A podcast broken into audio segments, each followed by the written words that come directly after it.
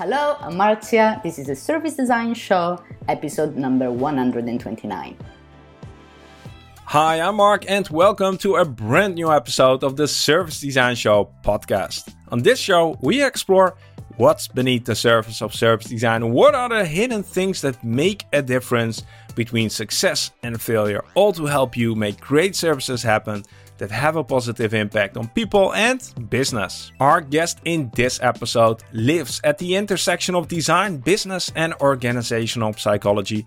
She's the design director at LiveWork. Her name is Marzia Arrigo. Let's face it, the reality is that in most organizations, the current way of working is often conflicting with design.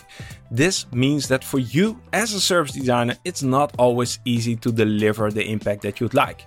So, this begs the question what is the best way to bring design into organizations that don't have an established design practice yet and sometimes might even be hostile to this new approach? Well, if you stick around till the end of this episode, you'll learn how you can be of more value to the people around you and just have more fun in your work so you don't get stressed out. If you are one of those organizations that does see the value in service design and you want to expand your service design capabilities by hiring great talent, head over to servicedesignjobs.com because that's the only place online where people post pure service design positions. And if you're looking for a service design job anywhere in the world, Service Design Jobs probably has the position you're looking for. So head over to servicedesignjobs.com and either post your service design job over there or get hired as a service designer. And I'm really proud that Service Design Jobs is a partner of this podcast. I hope you're ready because we're going to jump into the conversation with Marzia. Sit back, relax, and let the show begin. Welcome to the show, Marzia. Ciao, Mark. Good to see you again. The last time we met was in Budapest. It was a long time ago, unfortunately. It was Face at the Doers face. conference. Yeah, uh, It was legendary like conference. 500 people. Yeah, Yeah. So many people in a room. Yeah, you were on stage. I was on stage there, and um, we didn't get a chance to uh, talk a lot after that. But I definitely remembered your presentation, and I thought, well, I need to get her on the show one day. And, and now we're here. For the people who don't know who you are, could you give a short introduction? Sure. Um, so my name is Mar- is Marzia. I'm design director at LiveWork Studio. I've been in LiveWork for eight years. Seems quite a very long time. And I'm a bit of a hybrid. I'm a designer, but with a PhD in organizational studies. So I've always been interested in the combo between design and business. So this is what I do. Yeah, and uh, you're an Italian living in the Netherlands right now. Sicilian living in. Sicilian. Oh yeah, sorry. We need to be more specific about that. Um, Marzia, um, to get to know you a little bit better, I've got five questions for you that you need to answer as quickly as possible. A rapid fire question round. Don't overthink them. Just answer uh, with the first thing that comes to your mind. So, uh, Okay. ready? Yes, All right. What's always in your fridge? zucchini. Okay. Uh, which book or books are you reading at the moment? Reinventing organizations, Laloux. Hmm. we'll add a link to that down below. Um, which superpower would you like to have? Uh, flying, for sure. Well, a lot of people. And uh, what did you want to become when you were a kid? An architect, An like my father. Hmm. Okay. And uh, now a question that I'm really uh, curious also about is, what was the first time you learned about service design? Uh, during my master degree, well, actually, at the end of my BA, I did a BA in product design, and my final dissertation was on designing the rituals of death. And so the committee was expecting me to create a product, while without even knowing it, I designed a service. And they didn't like that. They were like, What is the product? And I was like, You guys, this is way more than a product, it's a service. And they were like, No, this is not a thing. And then I looked around for a master degree that could help me understand the service side. I discovered that there was a whole thing around service design, and that was my eureka moment. Hmm. Hmm. Cool. Uh, is that is, is some of your work uh, related to uh, that educational part still online somewhere? I don't think so. It was in Italian. I mm. did my BA in Italian, but okay. I could dig it. Okay. And uh, you also did a PhD in which topic was it? It was the adoption of service design in organizations, okay. and I decided to do it um, in a business school because I felt that I wanted to understand better that side of the story. I, uh, and again, yeah. it was incredibly hard. Like there was no business school that were, was willing to give me an opportunity to do a PhD there because they were like, "You have a design background, go to a design school. What do you want here?" I was like, "Yeah, I think you know there is something that we can share and learn from each other." They were like, "No, just go do an MBA, and then if you want, come back." And I was like, "No." So it took me happened? like three yeah. years. It took me three years, and at the end, I found you know a professor at Copenhagen Business School that was enlightening, and it was you know, seeing the power in the combination was really interested in uh, exploring the space, and then and then he gave me a chance. Hmm. Awesome. I I love the topic in the intersection of business and design. Uh, we mm. talk a lot about it on the show, and I think it's super important. Marzia, what is the topic you want to talk about today? What do we want to share with the community?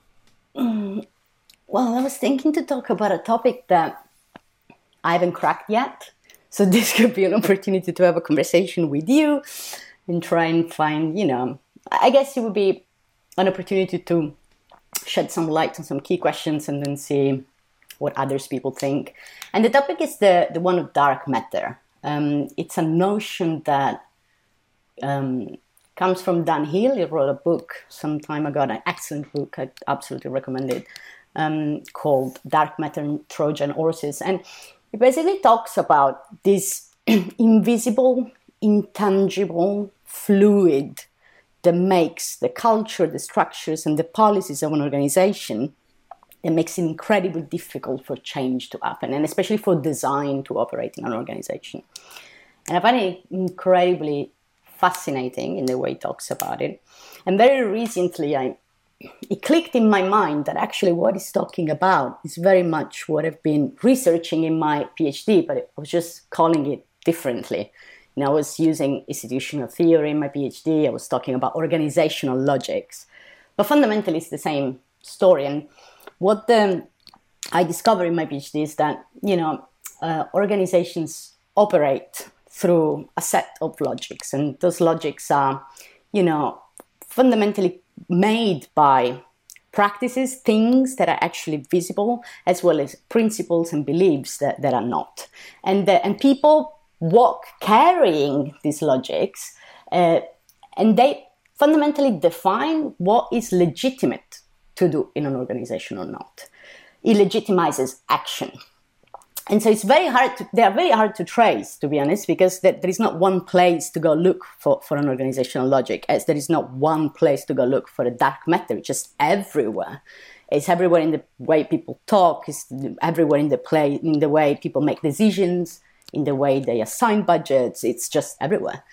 Um, so I went through a process of actually trying to dig how to recognize a logic and how you define it. And in what way that hinders, if you like, uh, the introduction of design um, in any given organization. Yeah, yeah. So if I uh, may interrupt you for a second, I think uh, I definitely experienced this dark matter. Like you said, it's often very hard to grasp and very hard to point at, but you experience it. Like you experience the resistance, you experience the language, you experience sort of the symptoms of what you call the dark matter. And uh, often, uh, because design is something different than the existing organizational logic, that that sort of the resistance becomes even more experienced, right? Yeah, for sure. But the interesting thing for me is that the moment in which you start really defining the blocks and the elements that make a given logic, and so you start breaking it down. It's way easier to start understanding what are the points at which there is fundamental conflicts that is going to be very difficult to resolve what are the points that actually there might be some opening there would be like an opportunity to plug in for example one of the logics that I recognized in some of the organizations that I researched is the digital one. It's the digital first kind of logic. And uh, that comes with a concept of speed, comes with agile as main process, right? And although for many aspects, uh, design is in conflict with some of these principles, uh, something like agile and the belief of iterative is fundamentally complementary. So once you start breaking any given logic in pieces, you can start finding what are the plugins, what are, what are the spaces that I can actually use to create a, a meaningful connection, rather than spending a lot of time trying to change something that is fundamentally incompatible and it's not gonna it's not gonna work out. It's just energy draining, right? Yeah, yeah. So. Th- maybe also that's sort of the underlying theme is like how do we bring design into organizations that don't have a strong design heritage? Mm-mm. so you know design usually it's a I, I like to, you know talk about design as a medium to achieve a goal right? So you don't bring design for design's sake. Nobody does. You bring design because you're trying to achieve something. And so what, what i usually say is that design walks on the legs of some other logics. And sometimes, you know, the logic is the customer logic. You know, you want to become more customer centric. You have a, um, you know, renewed belief in the power of putting the customer at the center of everything you do. And you recognize design as a way to do that. Or you want to become a more sustainable organization, for example. And you discover, believe that design can be a medium for that. It's not the only medium. You can do it in very different ways, but you just choose the design is the way that you want to explore to do that, right? And so the reason why design enters into an organization is already a very important thing to understand because nobody invests in design for design's sake. It's just not a thing. I hope not. Yeah. right. And so that, that understanding is fundamental to create the right narrative. I recently, in the last, I don't know, four or five years, just stopped to talk about design with people in organizations during large, you know, customer centric transformations, for example this is not what they're interested in, right? This is not the reason why I'm there. Sure, you know, I can talk about design, I can talk about a million other things. They, they heard about lean, they heard about agile. Now there's somebody talking about service design, design thinking. It's another thing. Um, it's not necessarily useful at that stage when you're entering in an organization trying to evangelize and trying to, you know, convince people that your way is a better way. Because, you know, who says that your way is a better way? Your way is a way, right? And so what I started to try and really do is to really empathize with the people that are inside the organizational machine. And you know, as designers are usually very good at empathizing with the customer, the consumer, and the user, the people that are outside of the organization. But I believe it's really important to spend at least the same energy, if not more, to really understanding what are these people trying to do? What is the reason why they behave the way they behave? you know? What what what at the end of the day are you you know not just measured on, on, at the end of the year but really personally what are you trying to achieve in this organization? And what is the narrative that you're carrying right? And once you understand that then it's very easy to translate whatever it is that you're trying to do with design in words that they can understand and appreciate. And that is a job that takes a lot of passion and time and sometimes it's incredibly energy draining but it's incredibly valuable right and so, for example, in one of the you know big banks that I've been working with lately, uh, we had four or five different narratives of why design was there and what we were even trying to do. So for the people that were you know in the technology department, they had this very big problem of proving. I'm talking here about the senior leaders there. They had this very big problem of proving what what is the return of investment of our X billion technology spend that we have every year. They had no clue, right? And so my story there is to use structures to enable the view to happen, to give you a way to actually start tracking what is the return on investment uh, of your technology spend. And you can do that by design, right? And I don't have to explain you what is the design process to get there. I'm just telling you that these are the things, and I'm going to show you the artifacts that might help you reach that goal, right? the story for HR was a completely different one.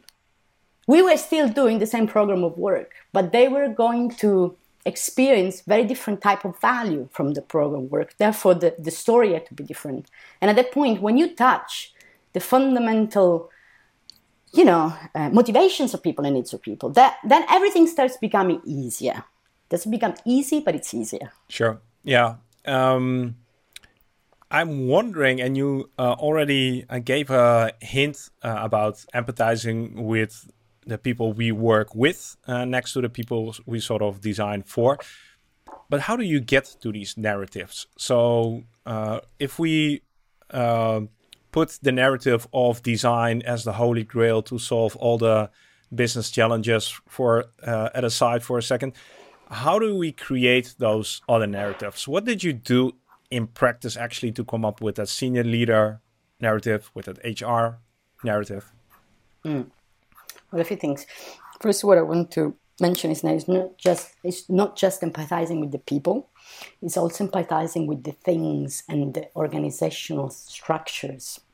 right, it's fundamentally understanding why certain things are done this way, which is not um, necessarily because you know people like it, because you know most of the people might even hate it but there is a reason why the machine is organized that way. And so empathizing also with that machine even if you fundamentally dislike it you know because some of these places are fundamentally dehumanizing workers and employees and um, having an empathy to fundamentally understand that side of the story is, is also super important. Um, having said that there were there are a few things that any virtually any service organization in, on this planet is uh, simply lacking and is at the basis of some of the fundamental problems that some of these organizations have.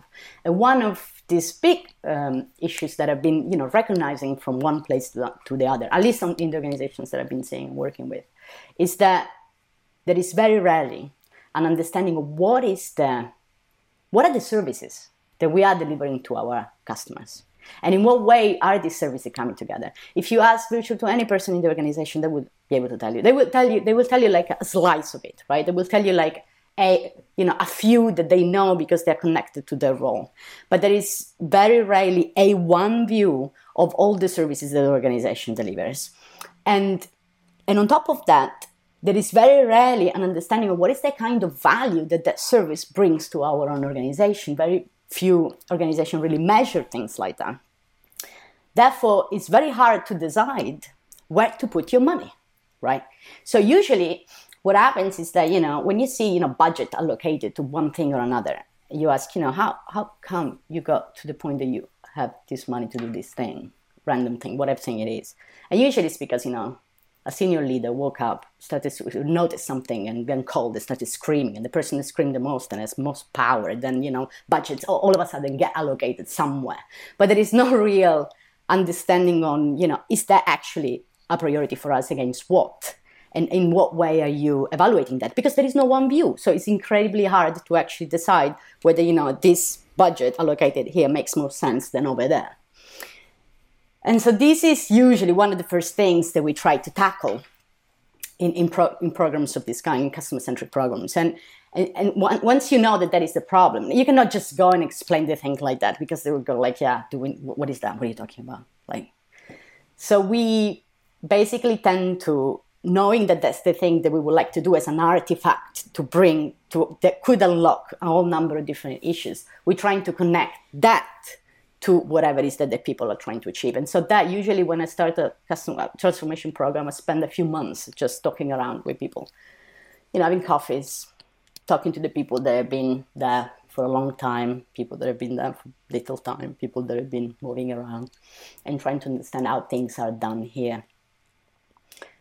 Um, and so that already gives you quite a flavor. And it's not just me, of course, it's the entire team and and that already and, and we always ask you know who do you think i should speak next? What is the person? And there is always oh my god you should speak with frank that has been here for 25 years and you know he knows this and that. And um, yeah and then you start basically creating a picture of what, what are the routines what are the dynamics what are the you know the, the policies that are driving certain behavior what are the the, people principles and values that really drive certain ways of doing things and so you connect that with the thing that you know is not working, with individual motivations of people that you know have the money to unlock certain pieces of the work. And you circle it, right? And you try to make all of that work.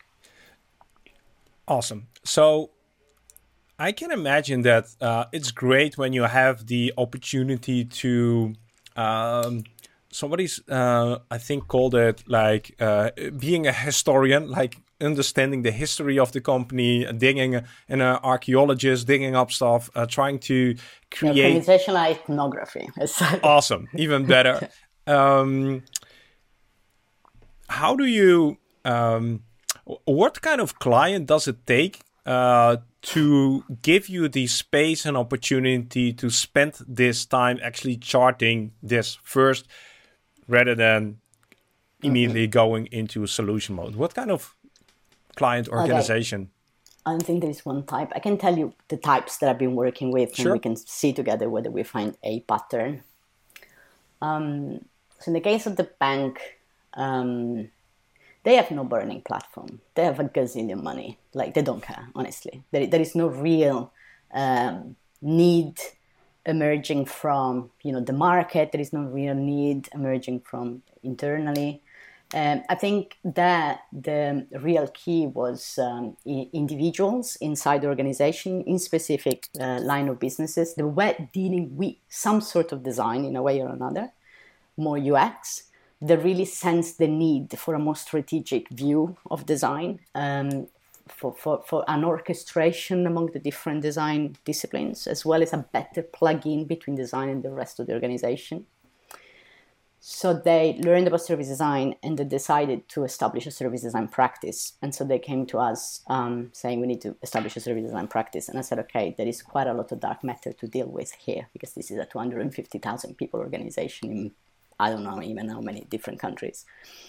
And so they accepted that, you know, we both, from both sides, really need to understand what is the playground here and what is the thing that makes sense to do. Because fundamentally, you know, you can, you know, historically, the way you know a lot of these places work is that you know you, you decide that that is your goal is the thing that you want to achieve and then you create a roadmap that is locked for three years and then off you go. And those stuff just very usually don't don't work you know? In a few months the thing is already outdated. And so we were very honest at the very beginning saying you know here there is a kind of a broad direction that we think we should you know um, consider and you know these, these are some lines that we should follow but there are a million unknowns and there are so many dependencies and we need to understand all these different things and how they come together and, and we need some space to play if you want to do this right. Otherwise you can do it as you know a lot of other organizations. And just hire 10 people and just throw them there and see what happens. And they hate themselves and the organization and everybody else and they probably after a while either quit or change job. So so yeah so I think that was the bank. Then on another side, with um, retailer sports um, brand that we worked with, um, we were inside digital omnichannel. It was a very digitally driven, um, um, yeah, of course, um, unit, and they started a quite big agile transformation. But very quickly, they realized that you know agile just it's just a way to make certain processes faster, probably even more iterative. But if at the core, but it's very much looking at, at the humans at a user level. There is very uh, little, you know, input from a customer or consumer level, and so therefore, what you end up doing is kind of, excuse the French, the same crap but way faster. Uh, that you know, at a meaning level for a customer doesn't really change. It's just better at usability, probably, or looks better, right? So it wasn't really moving the, what the uh, unit and the organization was trying to achieve, and they recognized design as a way to bring that layer, strategic layer. So again, it was an individual. So I guess it's individuals. Hmm. And what, what's okay? Uh, but what is the tr- uh, threat or the characteristic or of these individuals? Because what you're uh, prescribing, and I also strongly believe in, is that you first want to slow, quote unquote, slow down know what you're dealing with. Like you said, understand the understand the playground ah. before you actually move forward in the right direction. And that slowing down it goes against most uh, organizational logics that I know. So it oh, takes yeah, yeah. a specific type of person.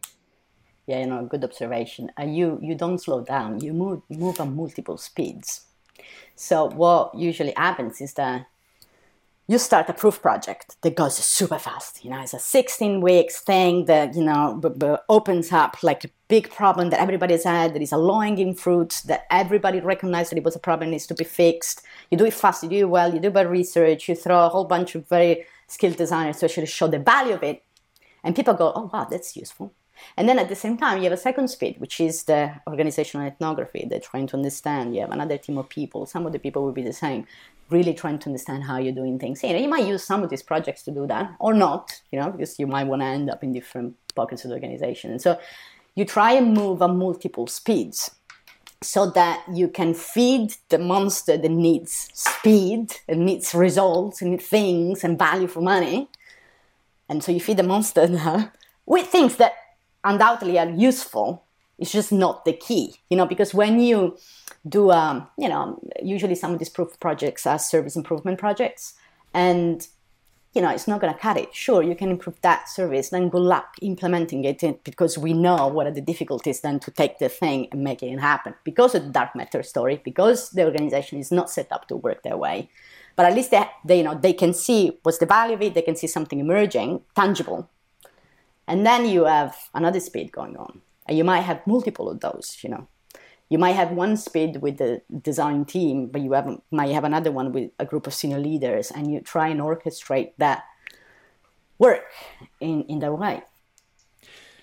That makes sense. And uh, using those uh, projects as a way to actually, uh, it's the prototyping is not a word, but maybe probing the organization, like uh, feeling where the resistance is by doing stuff rather than talking about stuff. Um, yeah and then uh, sort of having a second uh, track or maybe a third track where you uh, uh collect that dark matter and make it tangible, make it uh, into an object you can discuss.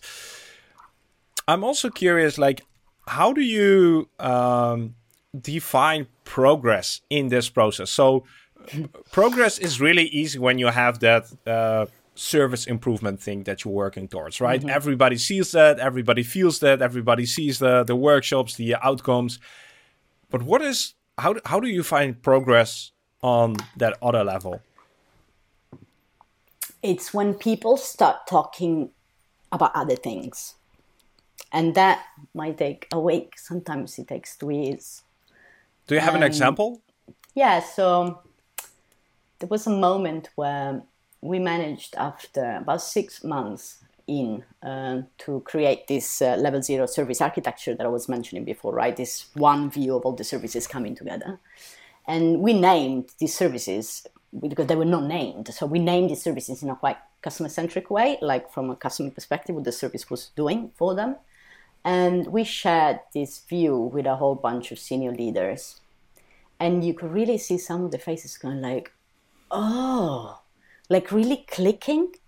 And then for that moment on, people were referring to services that the organization was delivering with that label that we, you know, define collectively as a team with all the other stakeholders as a thing. Like that became their service, and they were talking about it in a very customer centric way, and it, there was not even, you know, question anymore. It just became a thing all of a sudden, right? And so the, the language started to change because of that labeling that was very customer centric. They were using very customer centric words, and those things stick, right? Then it becomes part of the way you talk and the way you relate to things and the way you start thinking about stuff. So, yeah, I'm, I'm going to interrupt you because my key question here is this is great. And when language uh, starts to shift, uh, the whole organization starts to shift. But what do you feel made made it that this message did stick and so many others didn't. What was it in this specific message? I think it was a very simple one. Uh, like it was one image, mm, very little words, few words. There was no big presentation. There was no big. There was no big deck. There was no big posters. No a million sticky notes. It was just a thing that was that was honest. It was not particularly pretty, but it was honest, and it was fundamentally touching um, a, a, pain point that they had that they couldn't even reckon, you know, word it, you know, because mm-hmm. no no organization really operates this way. Very few do, and it's not a common thing. So, so I think that is what they were just ready for it, and they saw how that connected to their reality, and they um, yeah, and there was no fluff around it. I guess that's the thing. Nobody was trying to convince them about anything. It was just, you know, an honest conversation about we think this is useful. What do you think? Mm-hmm. And of course, for some people, didn't work at all. They just left the meeting and never showed up again. Fine, yeah. you know. Yeah, yeah. Now, well, regarding that, I can uh, um, with these things. I think we as service designers are often able to spot these uh, invisible forces and and maybe not in a very structured way, but uh, name them and uh, articulate them. Changing them is already harder, but uh, when we leave, like how how do we make it sustainable? What did like language is a, is an important part, right? If the language is there, if it's adopted by the organization, then even when you leave as an outside consultant, that language will stay there. But have you found other ways to make this into something that's really part of the organization rather than something external? And you here you're talking about um, that change, whatever that is, or, or design? Well, what I'm talking about here is you want to create an environment or lo- logics, how, uh, like you name them, that uh, are more compatible with a design approach, with a design mindset, uh, in order to make sure that design is able to deliver on its promise. How do you make sure that those things stay around, and how do you embed them? I think it's the other way around. Like, you okay. know, it has to be designed to adapt to whatever thing is happening here, you know, because nobody's gonna, you know, an organization that has been working like that for 150 years, whatever, they're not gonna adapt to design so the design can flourish. Nobody cares. Mm-hmm. So, you know, I guess the key here is to adapt design so that it's useful. And, you know, and, you know, the one thing that I keep telling to my team all the time is that good enough is enough. It's got to work. And so it doesn't matter if it's right within your construct of design. You know, it's got to work within this context. And, and it might be that, you know, this is not the thing that you would do in an ideal world, but within this context works. And that's great. And it's just do that. And you try till it works for the people around you within the context they are in, you know. Uh, it's a very different story than if you're trying to fundamentally shift the very core, the very purpose of an organization, right? At that point, the approach must be different. But if you're trying to improve the way, for example, the level, the maturity of uh, customer centricity of an organization, that has to be the path. Design has to adapt within the context within which it operates. Yeah. yeah. So um, we've used this word on the show more often, but uh, we have to have maybe have more pragmatic approach to design rather mm-hmm. than a, a, a, theorist or purist approach uh, to design like whatever it takes whatever yeah. helps us to get to the outcome that we're aiming for mm-hmm.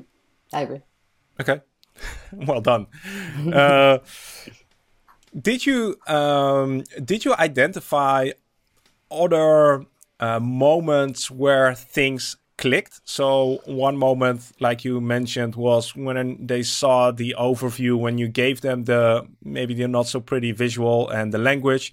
Yeah. Things changed. Were there other moments where you realized, okay, now from this moment on, things are different? Um, at the very beginning of a few of these programs, actually, this is a recurring thing. I usually show up and say, we need to think about the operating model for design. How is design gonna work within this organization, but most of all, how design is gonna work with other disciplines. What are the handover uh, moments and the plugins? And we need to design those because otherwise it's gonna implode in our own hands. It's not gonna work out at scale, at least. You know, it can work within a, a limited uh, number of people and limited scope, but when you start scaling, then then it just doesn't work. And usually the answer is like, no, we do have an operating model. We don't need to think about that. And usually my answer is that, okay, and we're going to see you in six months. and then usually what happens is that just teams become incredibly dysfunctional. Designers become incredibly unhappy because there is no cl- clarity of what is their remit. Because there is no operating model, there is no clarity on their remit. There is no clarity on how are they going to work with other people. There is no clarity on what design ends, what technology starts.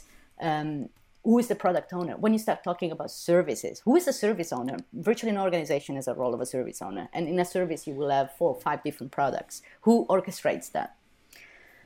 So questions of this kind the whole part of you know a design operating model and very rarely that's tackled at the right time till you know things start breaking. Yeah and then things people start, to break leaving, down yeah. And that's the moment when concept of this kind click right? Yeah. because you see it in practice how fundamentally the machine does not work. You Hmm. just cannot scale. You just start breaking at the edges. And and and so that was another moment where where things started to click. And you know you got to experience it. Sometimes it's just fine. You know you, you i know it because i've seen it. But sometimes you, you have to let it go make it happen experience how the thing breaks. It's not the end of the world and then you start feeling on your own skin what is the need yeah for that specific operating model and how it should look like because again there is no one recipe it's not that you know there is one operating model for design that you know you can just copy paste everywhere This is so uh, recognizable. I have been in so many projects in my early service design days where we just could tell at the start of the project, we know what's going to happen in six months. We've been through many projects. We know these are the challenges that we're going to run into. It's smart to address them now. Uh, and usually the answer was, we'll see when we get there or we'll fix that later. And then, like, just like you described, you, six months later, you're exactly at the point. But it's, it's almost impossible to get people to worry about those things early on. Yeah. Um, I'm I'm curious how this um, topic relates to what you just previously said. Like nobody cares about design, so having that conversation early on uh, about operating models and where the handover is, like nobody cares, right? i mean they don't see the they didn't see the relevance of it now Exactly. So why why I, I I have an answer, but I'm curious what you would say. So why have this conversation at the start anyway? because you know when you let the six months pass the six months that i mentioned the six months that you mentioned um, that has a human price. You know in those six months a few people might burn out leave. The design leader might completely lose confidence in his own self right? Because things start breaking and it's very hard to handle and it's very hard for me to see over and over again these amazing design leaders in some of these organizations really paying a personal price but for themselves and with their own team. Um, so I think it is important to mention it, and it is important to flag it, and I will never stop doing that. Um, and you know, eventually, I'm hoping that somebody will say, Well, "Oh yeah, that's yeah. a good point. Let's start thinking about it." Well, I, I think it adds to your credibility. So you don't want to be at the end of six months saying, "Yeah, I told you," but uh, the next time you sort of come up with uh, an advice or an argument, maybe people are more likely to, to take you up on it. So I think it's smart to say that these are probably the things you're going to run into. But uh, hey, you know, Yeah. next time. With regards to scaling design, scaling service design, uh, the operating models. I think a lot of us would already be happy to be in this luxury position where we where where the challenge is to scale. Like first, most of us I think are in the challenge of actually getting it done. But let's say we're at the stage that we are uh, we can scale it. What is it that we actually want to scale? Ah, that depends what as an organization you want to do. Okay. I don't think. Well, in your again, I mean, example my of the sports brand, yeah. my answer will always be contextual, right? Um, in the case of the sports brand, um, I think what they're trying to scale is uh, design capability. So, you know, there are very few service designers, very few in-house at a strategic level.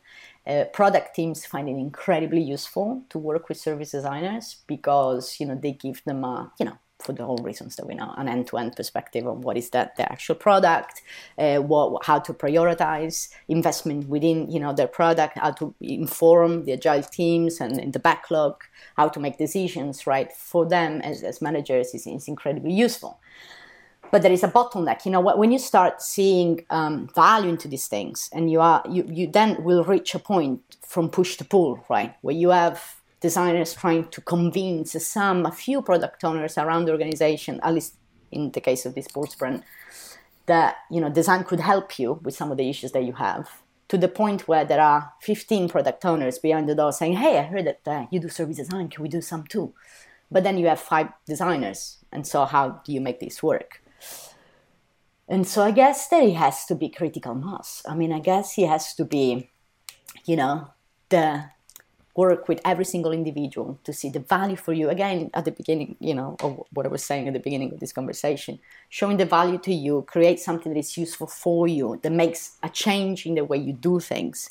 And then, you know, you do it again and again and again till you will find in a position where you don't have to do that anymore because people are just coming to you, right? Yeah, yeah, and then you you sort of demonstrated that value on a, a local scale, and then you can yeah. start to expand it. Now, based on what you've seen, like what are the two or three most important things that need to be in place in order to in in the operating model in order to uh, uh, foster and accelerate and, and and fuel this further adoption? Um, multiple sponsors because you know it's um, already difficult to find one, but usually it's not enough. So the people that actually are in the position to unlock budgets, to unlock money, to tell to people, okay, take 20% of your time and try this thing. Uh, you need a few of those because uh, you know interests change, people change jobs, and this stuff take years. I mean, an organization, on a transformation of this kind that I'm describing here with the sports brand or the the bank, these are transformations that take seven to ten years, no question there. So you can't put all your eggs into one basket, let's say. Into one sponsor. So adding, yeah. into one sponsor, forget it. So you, you need multiple sponsors, ideally multiple pockets of the organization, so that you have multiple entry points, because also one of them will, will fail. So that's for sure one. Um, the second one is a good solid design team i think. You know very often i see organizations going out and just hiring a bunch of junior designers which you know great they add a lot of value junior designers i'm not saying but it cannot just be that. You, you need people that have experience in actually bringing design in an organizational context and that have the passion to do it which is another problem that i've seen you know in teams and teams design teams breaking that they don't necessarily have a passion for it. You know there are certain people they just want to do the blueprint. They want to do the redesign the customer experience. They want to do that side of the thing, which is great and is needed, but it's a very different thing. And so I think that the, the, bringing the design organization, the politics, the talking, the relationships, like you gotta enjoy it. Otherwise, it's gonna consume you. And I've seen many teams just breaking because of that. And then you know you start dropping balls, you start refusing work, you start not, you know, taking the opportunities that are presented because you don't have that, you know, energy. Yeah. So, and so then, yeah, yeah. Just to add to to what you just said, most likely, if you're just a junior designer, fresh out of college, and you want to apply the tools and methods and uh, just get your hands dirty with that, more experience with that, yeah. you'll probably burn out on all the additional. You you probably won't even notice all the additional conversations that you need to have in order to actually be able to do the work that you want to do. So exactly. you need you need people who who have, like you mentioned before, who have experienced the pain of yeah. delivering stuff which isn't being adopted and then thinking, I, I must start designing at a different level in order to get this work out into the world. Yeah. Yeah, totally true. And the third one?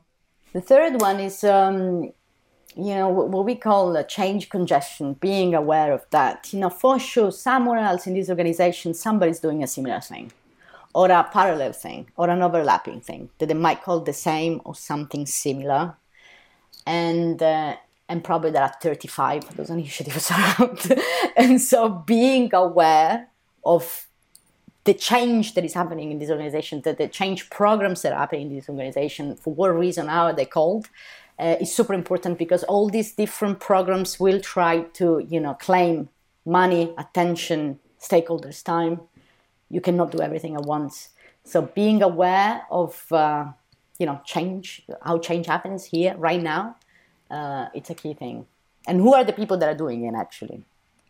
Yeah, so and this comes back to again what we discussed earlier that uh, uh, organizational ethnography uh, yeah. that's that's a key part of our work. That's a key part. Yeah. now let's try to bring this down into maybe um, uh, the reality of a smaller team whether internal or external. So let's say you are two three four service designers strong what would your advice be in such a situation? How do you even start with uh, uh, handling this dark matter stuff?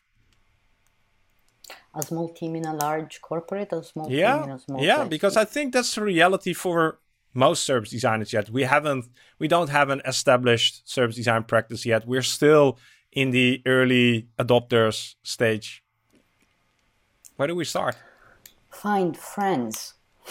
so what I mean with that is that you know you, you're small and you have limited leverage and most probably you're piled up with work that is not even relevant for you. They're just you know throwing at you whatever they think is you should be doing. Um, so my advice is usually you know go around again organizational ethnography find the people that you know have a need the design can solve that they're open to try they want to experiment and make friends with these people create critical mass start making you know small changes small contribution. Be kind. That's the other thing you know. Be kind. For me that is a fundamental thing. Be kind to people around you. Don't go you know I, i've solved it. I have the answer. You know i know it all. Because most probably these people know way more than you do about the context of their organization. Be humble and just be a service. That's the point. I think that the point is being a service of the people that are around you and really trying to support them to you know use design to make the life better. And and and, do it in multiple places do it over time. And, and that in itself will create a critical mass. And what would you say to people who sort of feel okay i'm doing this. I am kind. I am trying to be of service but it's just going so slowly or even worse like i feel that the organization is working against me like all the other forces are pushing against what i actually want to try to do. What, what, what would your advice be to those people? Transformations of this kind do not happen bottom up. I mean in my experience transformation of these kinds either have a strong top down support with a flourishing bottom up initiatives great, you know, that's the best combination.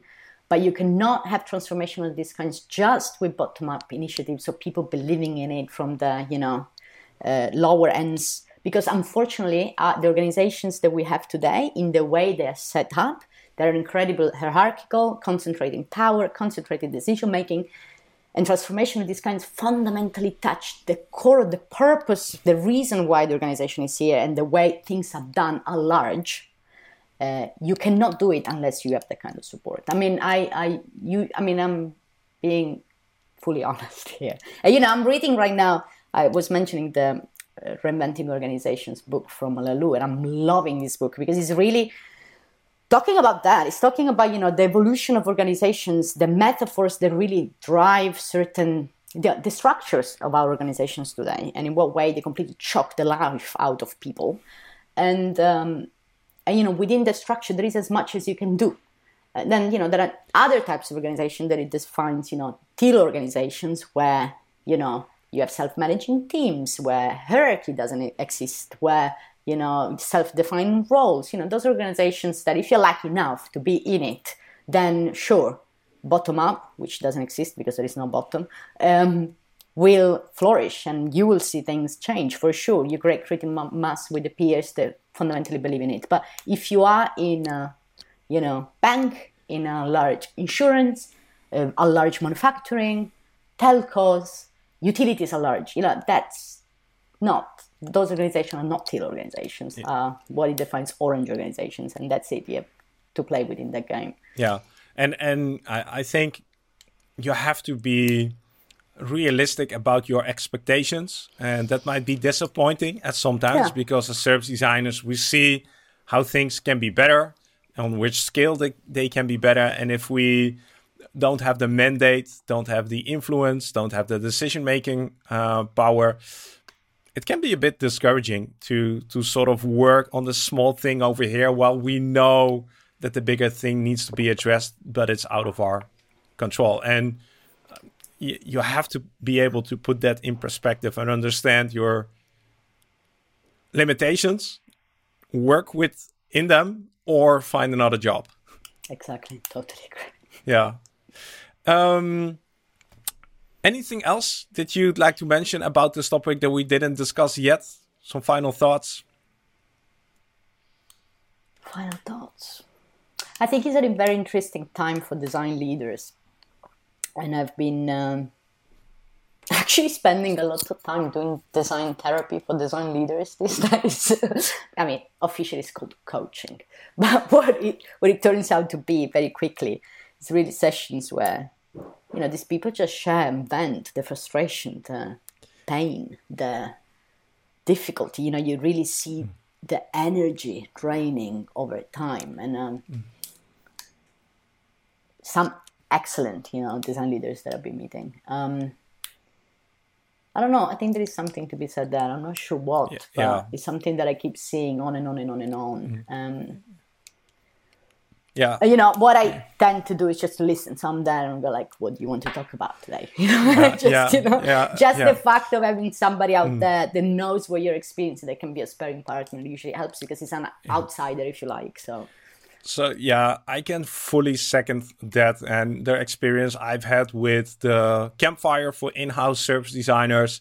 That's been running for over a year, and uh, with the it's it's just eight people getting together and sharing stories about we call them sometimes the dirty secrets of service design like not the shiny case studies but really the the challenges and the difficulties and all the uh, the trauma you almost have to go through like just having a place and knowing that other people deal with the same shit already mm. helps like yeah. um so i can i can absolutely second that and i think well that's maybe my insight from the last year don't try to do it alone. Like find mm. somebody in a different organization, um, different field maybe, who understands what you're going through and who can sort of be your coach, mentor, whatever you want to call them, yeah, sparring uh, partner, whatever. Yeah. Sparring partner, like you don't don't go into that boxing ring without having somebody in that corner. Like make sure that you have somebody in that corner. That's uh, yeah.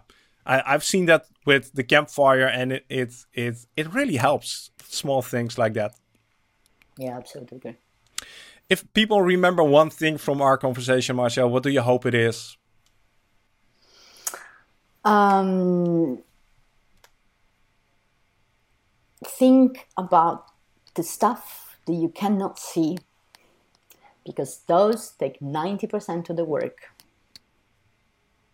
and that uh, that makes it uh, difficult the things that we can see but they are there so the dark matter the, i think that the point here is that you know when, when you start a, a customer experience you know transformation you know customer centric transformation this kind 90% is the dark matter management 10% is going to be the design work you know 10% is going to be the blueprints the journeys the personas the, the improvement mm-hmm. the blah the stuff that we know 90% of the work is dark matter management, is understanding the system and learning to work with it. And, and the system changes all the time. It's, it's a dynamic thing. It's not that you learn about it once and it's just um, fixed.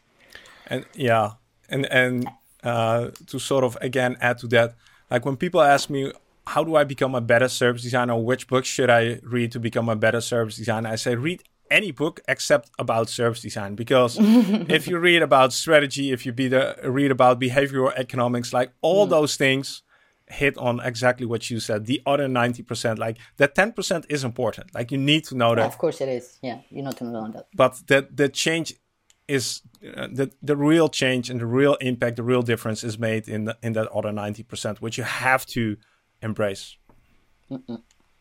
Marzia, if people want to continue this conversation with you, what's a good way to reach out? Oh, um, LinkedIn. I'm always on LinkedIn. Cool. Or email marzia at liveworkstudio.com. Awesome.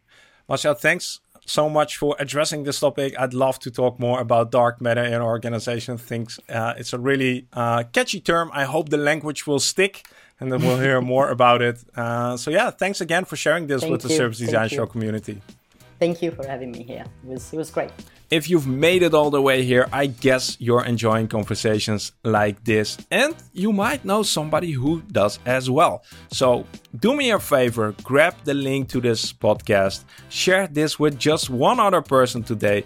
That way, you'll help to grow the Service Design Show community, and that helps me to invite more inspiring guests like Marzia here on this show for you. Thanks again for listening to the Service Design Show. It's great having you. Keep making a positive impact, and I'll catch you in two weeks' time with a brand new episode. See you then.